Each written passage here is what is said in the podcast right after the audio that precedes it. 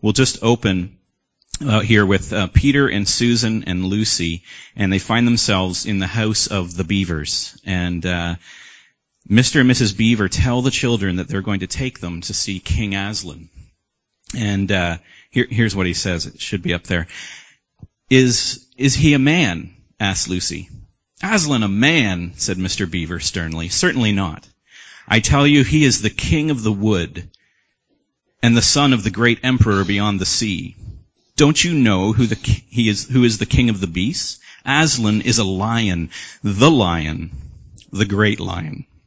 Oh, said Susan. I thought he was a man. Is he quite safe? I shall feel rather nervous about meeting a lion. That you will, dearie, and make no mistake, said Mrs. Beaver. If there is anyone who can appear before Aslan without their knees knocking, they are either braver than most or else just silly. Then he isn't safe, said Lucy. Safe, said Mr. Beaver. Don't you hear what Mrs. Beaver tells you? Who said anything about safe? Of course he isn't safe, but he is good. He's the king. So, I open with that because we're going to be talking about continuing in our series here on Jesus. Um, uh, as and as we as we talk every Sunday, we're always we're always talking about Jesus because the Bible is a book that is cover to cover about Jesus. That's all you can really read about in the Bible is Jesus. Um, but in this series, we started out, as you, if you go way back to the beginning of the summer, we started out in the Old Testament. We started out in Genesis. And we were looking at the promises of God. And you remember, uh, right in the very beginning in, in chapter 3, God promises to Eve that she, there will be an offspring of Eve, a seed who will come and uh, who will crush the head of the serpent even as he strikes at his heel. And then we looked at the uh, events of Israel that pointed towards uh, the coming of the Messiah, and we looked at the law, and we looked at the prophets, and all of that was in anticipation of Jesus. And we, so we spent a few weeks in anticipation of Jesus.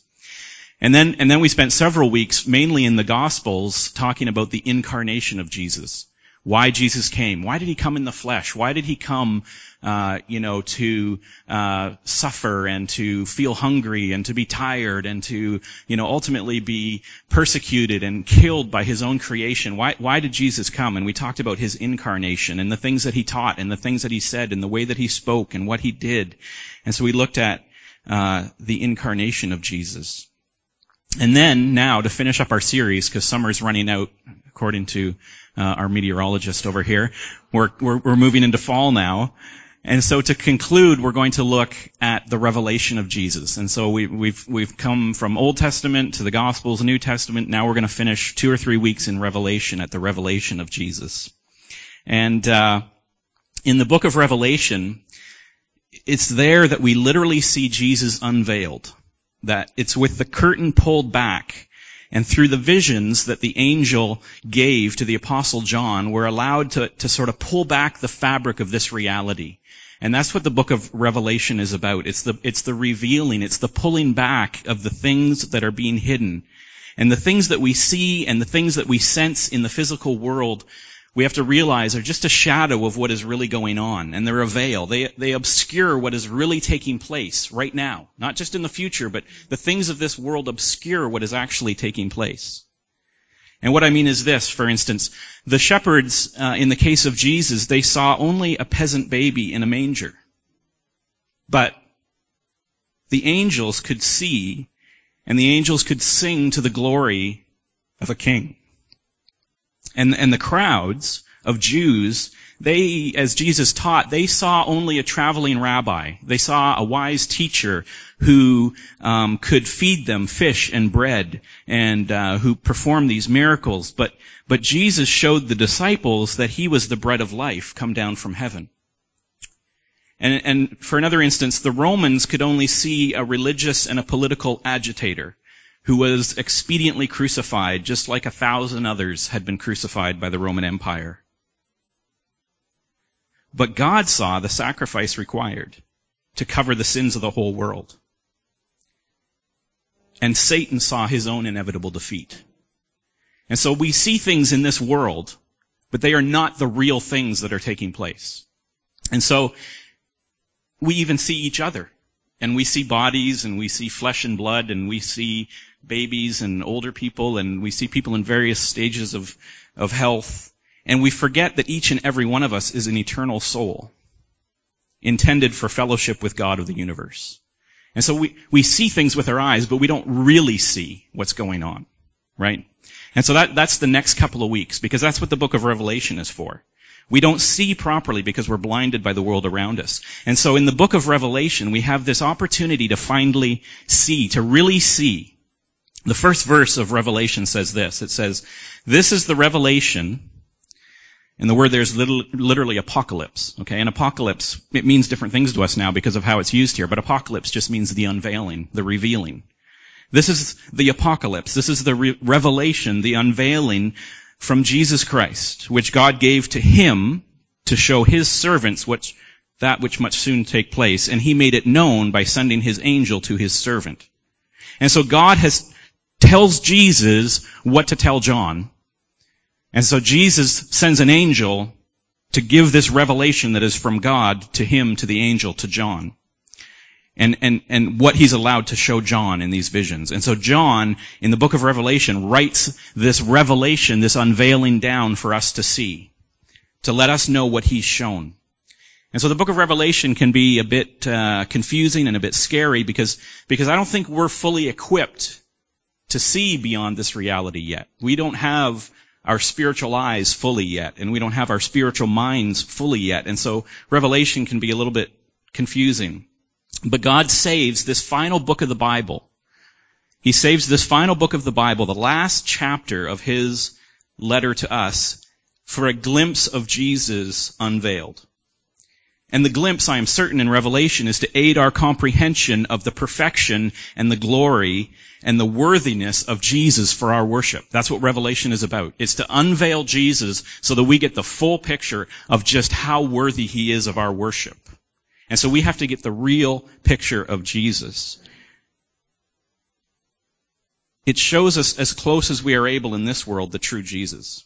It doesn't, Revelation, if, if you read through this book, this is a book that does not allow you to pick and choose the Jesus that we want, or to pick and choose the Jesus that we prefer, or the Jesus that fits into our culture or our worldview better. Revelation presents Jesus as the perfection of God's perfect justice and mercy and love. Revelation reveals to us, like no other book, I think, in its completeness, Jesus as the Lamb of God, but also the Lion of Judah. He's good, but he's not safe. And that's what you get in Revelation. Let me just pray before we look into Revelation chapter 5. If you have your Bibles, you can flip there secretly while I'm praying. Father God, we thank you for this word, this that you have given to us, uh, the whole Bible, all the books. But Father, it's incredible that this final book that you reserved for the end, this glimpse that you have given by your angel to the apostle John, is a picture into realities that right now we can only barely comprehend because they show Jesus in his fullness as the sacrifice and as the lion, as the victor. And Lord, we want to worship the whole Jesus, not just the parts we pick and choose that we think we like. We have to worship Him for who He is and worship You for who You are. And so I pray that as we look into this just one chapter right here today, that uh, our eyes would be open, that You would give us by Your Holy Spirit uh, the same kind of or a type of the vision that You gave John, and that we can see uh, what You would tell us, our minds and our hearts that we are to worship in your Son. We pray this in Jesus' name. Amen. So Revelation 5 is such an amazing book. I'm sorry I have to jump all ahead to 5 already, and then we're going to kind of jump through it. But Revelation 5. And just to set the stage, in Revelation 4, John has a picture of a throne, and on a throne is um, uh, God, uh, this amazing picture. It's the throne room of, of God, and the elders are there, and the four living creatures are around the throne, and that's that's the scene in, in Revelation four where he begins, and then he continues in Revelation five. Then I, this is John speaking of the vision that he got, then I saw in the right hand of him who sat on the throne a scroll with writing on both sides and sealed with seven seals. And I saw a mighty angel proclaiming in a loud voice, who is worthy to break the seals and open the scroll? But no one in heaven or on earth or under the earth could open the scroll or even look inside it. I wept and wept because no one was found who was worthy to open the scroll or look inside. And then one of the elders said to me, do not weep. See, the lion of the tribe of Judah, the root of David, has triumphed. He is able to open the scroll and its seven seals. And then I saw a lamb looking as if it had been slain, standing at the center of the throne encircled by the four living creatures and the elders. The lamb had seven horns and seven eyes, which are the seven spirits of God sent out into all the earth. And he went and took the scroll from the right hand of him who sat on the throne. And so this is the picture that we have from John in chapter 5. It is, it is a picture of that veil or that curtain being pulled back to reveal what is going on in the throne room of God. And, and what John sees is this. There's a throne. And there's a being on that throne that was difficult even for him to describe. In chapter 4 is where he tries to describe it. He says, uh, in chapter 4, he says, And the one who sat there had the appearance of jasper and ruby. A rainbow that shone like an emerald encircled the throne. And so this figure on the throne is this dazzling figure, this um, red and orange kind of fiery light figure, like a like a diamond with a rainbow of light around him.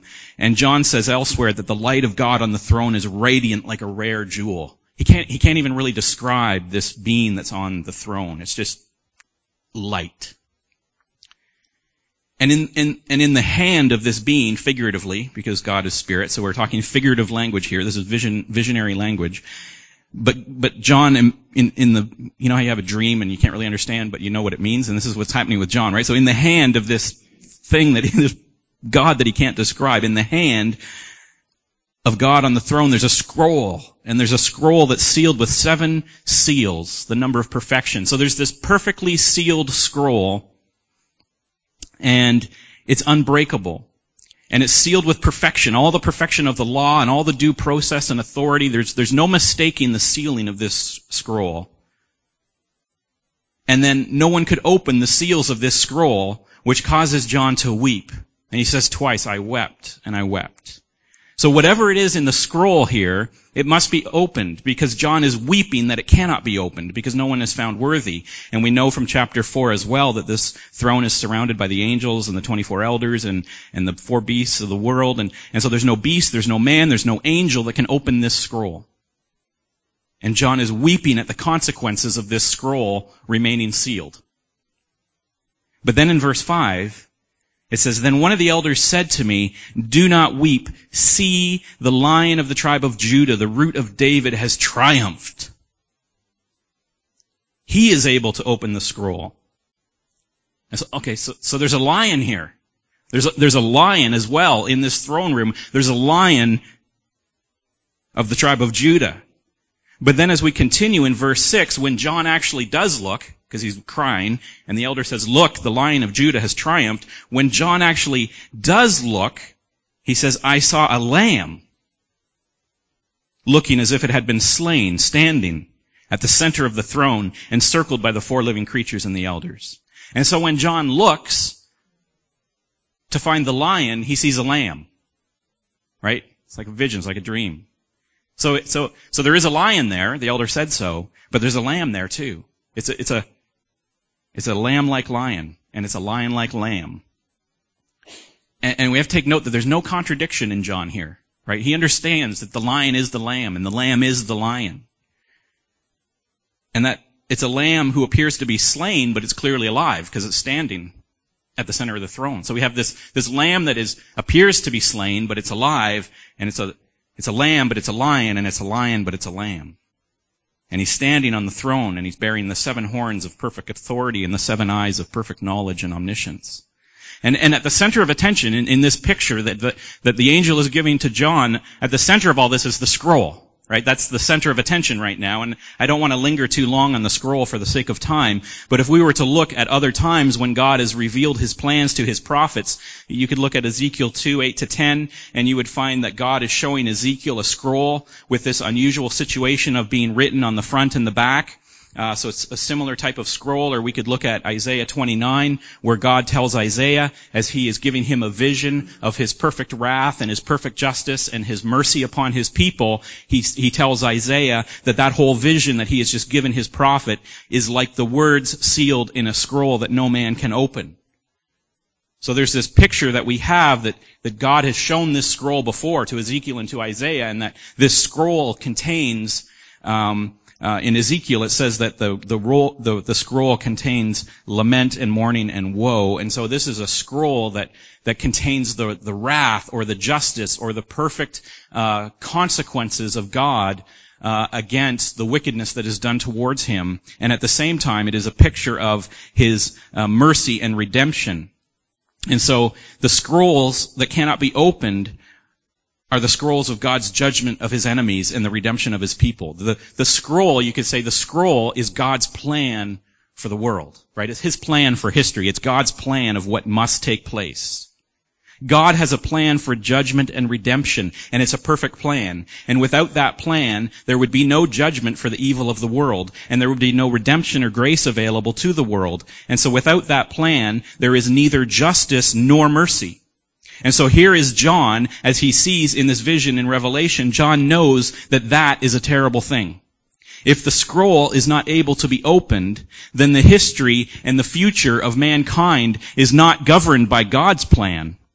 If wickedness and evil and sin is never going to be properly punished, then we live in a horribly unjust world. We live in a hell of a world, and we should be weeping like John if there's never going to be the justice of God if that scroll stays sealed. But at the same time, if there's no possible redemption by God's mercy for those that call out to Him, then we should double our weeping because there's no mercy or grace or forgiveness or future inheritance. And so John says, I wept and I wept. John is weeping because there, on the one hand, there must be justice or else we live in a terribly evil, unjust world. There must be justice. And he weeps again because there also must be mercy, or else there's no hope for us. And so John is sitting there weeping because this scroll remains sealed, but John doesn't need to keep weeping because there's a lion who will bring justice. And there's a lamb that will bring mercy. There has to be both, the lion and the lamb. And so you enter Jesus now, and the elder tells John, there's a lion here, there's a lion of Judah who can open this scroll. And the line of Judah comes from Genesis 49. And if you were to go back to Genesis 49, you would see that uh, as uh, uh, this prophecy or this blessing is being spoken on on the children, he says to Judah specifically, he says, Judah, your brothers will praise you. Your hand will be on the neck of your enemies, and your father's sons will bow down to you. You are a lion's cub, Judah. You return from the prey, my son, like a lion. He crouches and lies down like a lioness. Who dares rouse him? The scepter will not depart from Judah, nor the ruler's staff from between his feet, until he to whom it belongs shall come, and the obedience of the nations shall be his. He will tether his donkey to a vine, his colt to the choicest branch. He will wash his garments in wine, his robes in the blood of grapes. His eyes will be darker than wine, and his teeth whiter than milk. And so way back from the line of Judah, it was told that there's going to be a lion that comes from this line. And he's going to have all authority. And there's going to be a picture of divine judgment and final authority. And the elders here in this vision say that here is one who can open the scroll of judgment because he's the lion in the genealogy of Judah. He's able to judge the world rightly. He is the justice of God. And if you keep going in Revelation, we see Jesus in this same light in Revelations 19. And, you, and I just have to read these texts because you got to get this understanding of this is who Jesus is. In Revelation 19, John, the vision is continuing and John says again, I saw heaven standing open and there before me was a white horse whose rider is called faithful and true With justice he judges and wages war. His eyes are like blazing fire, and on his head are many crowns, and he has a name written on him that no one knows but himself. And he is dressed in a robe dipped in blood, and his name is the Word of God. And the armies of heaven were following him, riding on white horses dressed in fine linen, white and clean. Coming out of his mouth is a sharp sword with which to strike down the nations, and he will rule them with an iron scepter. And he treads the winepress of the fury of the wrath of God Almighty. And on his robe and on his thigh, he has the name written, King of Kings and Lord of Lords. And so this is the, the Lion of Judah, right? Whose robes are dipped in the wine, the blood of the grapes, the winepress, right? He's got the scepter and he is ruling and he is exacting justice, perfect justice of God on his enemies. And we don't usually like to speak about Jesus in these terms. That's, that's what today is about. We don't, we don't, we don't usually like to talk about Jesus this way as Christians, right? We, we tend as Christians very often to really like Jesus the Lamb, but we are not quite so sure what to do with Jesus the Lion. But we can't. And we must not try to be saved by only half a Jesus. Half a Jesus can't save you. God intends for us to know Him and to know who He is rightly. And He sent His Son that we might know who He is. He said to Philip, if you've seen me, you've seen the Father. And so when you're reading through the Gospels and, and you're seeing Jesus and you're remembering the Lamb of God and His mercy and forgiveness and you, and, and you, and you're just sort of following in love, in love with that aspect of Jesus, which we rightly should, we can't say that we fully know Jesus while we explain away or turn a blind eye to half of his glory. And the other half of Jesus the Lamb is Jesus the Lion. We can't depend on the mercy of the Lamb unless we properly understand the victory that is won for us by the Lion. You're thinking, what do you mean by that? This is what I mean. What does redemption mean if there is no justice? What are you saved from if there is no judgment? What exactly are you rescued from in your salvation by Jesus if there is no day coming when God is going to punish the wicked for their rebellion? How can we say that we've received spiritual life if there is not also spiritual death? What are we transferred out of into the light if it's not out of darkness? This is what I mean by worshiping and knowing the whole Jesus because you cannot appreciate the redemption you have in Jesus unless you know the judgment that is stored up for you in unrighteousness. And you can never turn to Jesus and you may never turn to Jesus unless you understand that there is not only love and mercy and acceptance in Jesus, but on the other hand there is justice and there is final punishment for those that reject Him. And so you won't ever think you need saving unless you know there's something to be saved from. And so in the book of Revelation here, at the end of the Bible, in the book of Revelation, the, it's just this magnificent corrective. If you somehow managed to get through 65 books of the Bible about Jesus, and you somehow came away with the idea that the sum total of Jesus is that he is a lowly lamb who just wants more friends like you, and your greatest sin is that you have deprived him of your friendship, then you have not understood what the Bible is teaching. That's not the gospel. When the veil is removed, when the curtain is pulled back, the truth is that we are rebellious people who are resisting the truth of God, and we have sinned against a righteous and a holy God who cannot ignore justice and still be called good. If God ignores the sin of the world and the evil of this world, He would not be a good God. And so there is a day coming when we will face that God and His perfect justice will be poured out through His servant, the lion of the tribe of Judah, and the blood of His vengeance will stain His robes red. That day is coming for all of us. But at the same time, the lion who will judge is also a lamb-like lion. And so he has already won a completely different victory for us. He's already conquered the sin that would put us under the wrath of God. And he hasn't won that victory by his sword or by his claws or by his fangs, but he has won that victory by laying down his life as a sacrificial lamb. His grace and His mercy and His forgiveness is available to everyone who turns away from their rebellion and accepts the sacrifice of the Lamb of God. And if they don't accept the sacrifice of the Lamb of God, then the goodness of God will be revealed in the wrath of the Lion of Judah. And as Christians, sorry, and this is significant because Jesus is the very image of God, and God is holy and just and righteous. And if we delight in His holiness and in His righteousness and in His purity, and, and we glorify God because of His goodness, then we have to rejoice in justice against the sin and the wickedness and the rebellion against that righteousness. But we should not be surprised or find Jesus any less admirable because he is the lion as well as the lamb, because Jesus has never been anything but both lion and lamb, even in the Gospels. And people forget this, and we forget this when we come to Jesus sometimes. As Christians, we love and admire the whole Jesus, and we love and admire him more perfectly because he is both lion and lamb.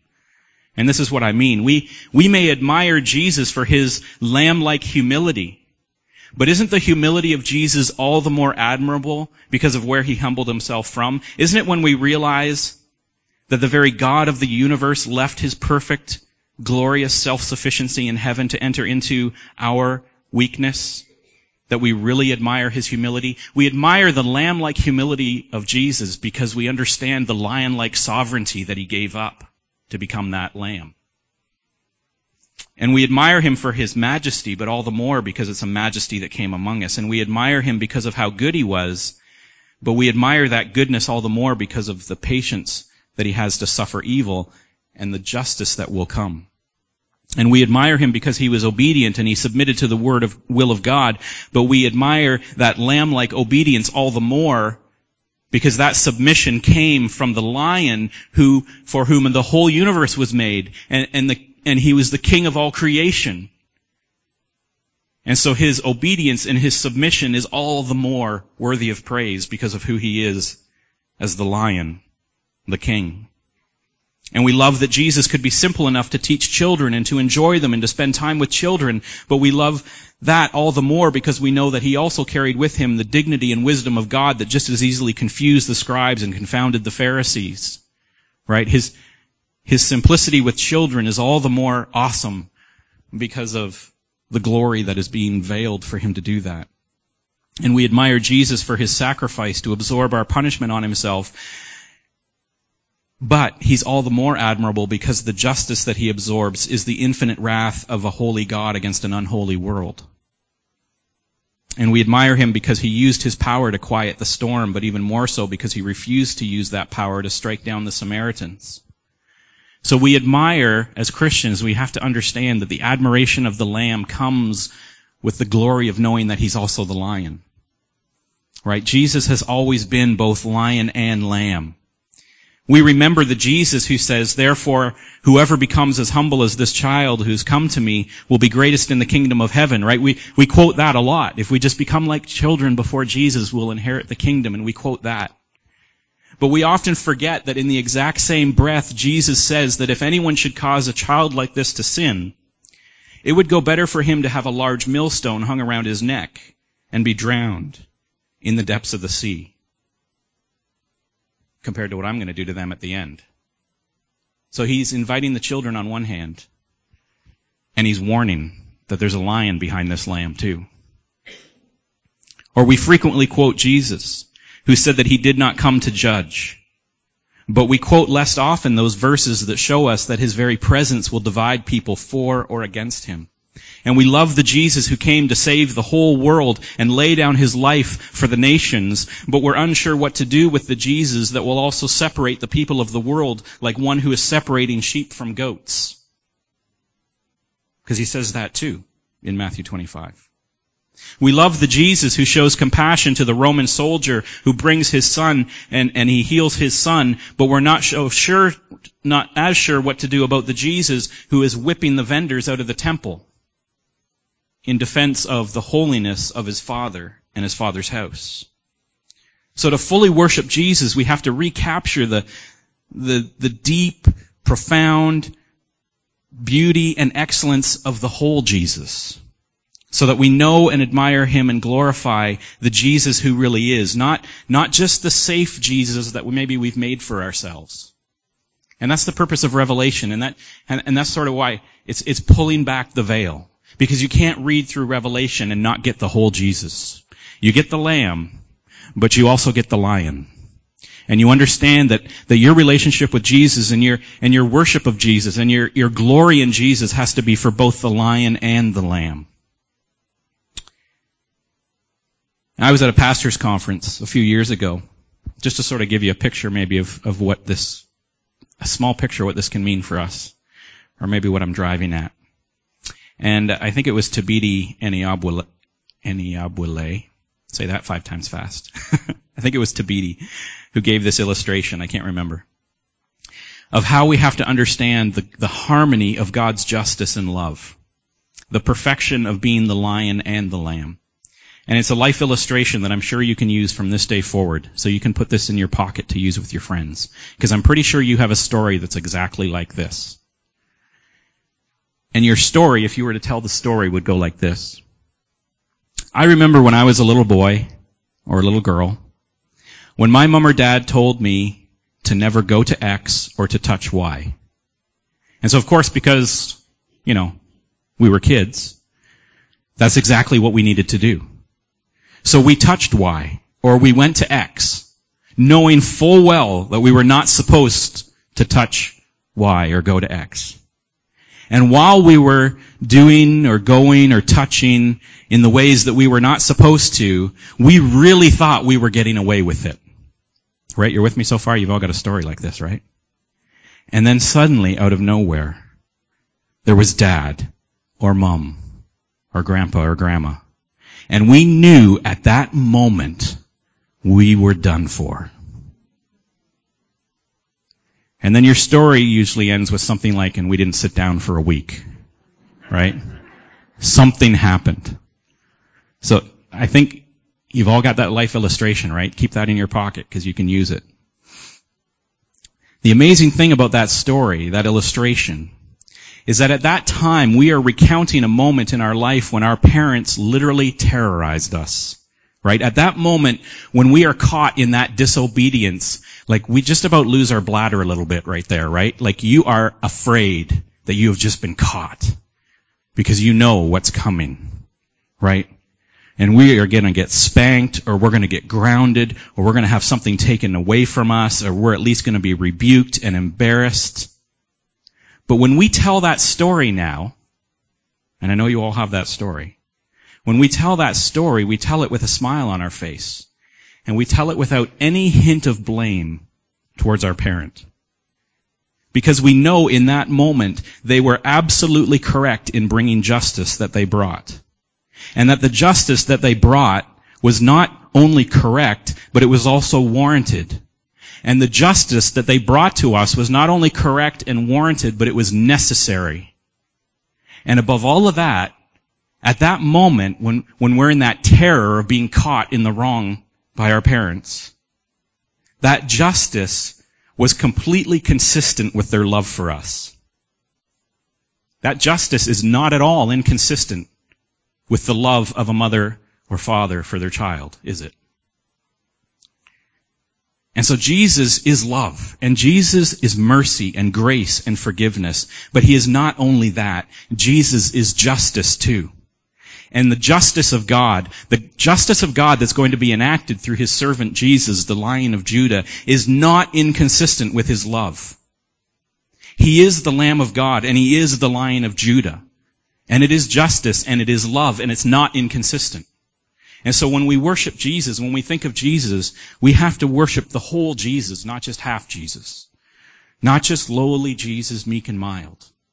Not just the sacrificial lamb, but also Jesus, the lion of Judah, who is going to, in perfect consistency with the love of God, exact justice, as he rightly should, or he would not be a good God. And so for us, as we sort of, sort of wrap up this series on Jesus, we want to make sure that we are not leaving Jesus behind without worshiping and knowing Him for exactly who He is. He's the Lamb of God but he's also the lion of Judah. And we worship Jesus for all of who he is, not just the Jesus that we pick and choose and make up that fits comfortably with what we like. When you take Jesus, you take all of him. Everything that he is. Way back when, when, when God was talking to Moses, he didn't say to Moses, tell the people I am who you want me to be. He said, tell my people I am who I am. That's who we have to worship. Let's pray. Father God, this morning, it's chilling to have that curtain removed and pulled back. And it's a little bit scary for us to see your holiness and your purity and your righteousness, which is like a blinding jewel on a throne that we cannot comprehend. And Lord, whenever you've revealed yourself to your prophets or your people, they fall down and they worship because we can't stand in your presence. And Father, that's true of Jesus. It's so easy for us to just put Jesus in a little box and make him safe. But he's the king. He's good, but he's not safe. And we need that dangerous king. We need that victorious lion-like lamb who conquered death, who defeated Satan, but at the same time sacrificed himself to cover our sins. What an amazing contradiction that isn't. Lord, that's who we need to worship. The whole Jesus lamb and lion.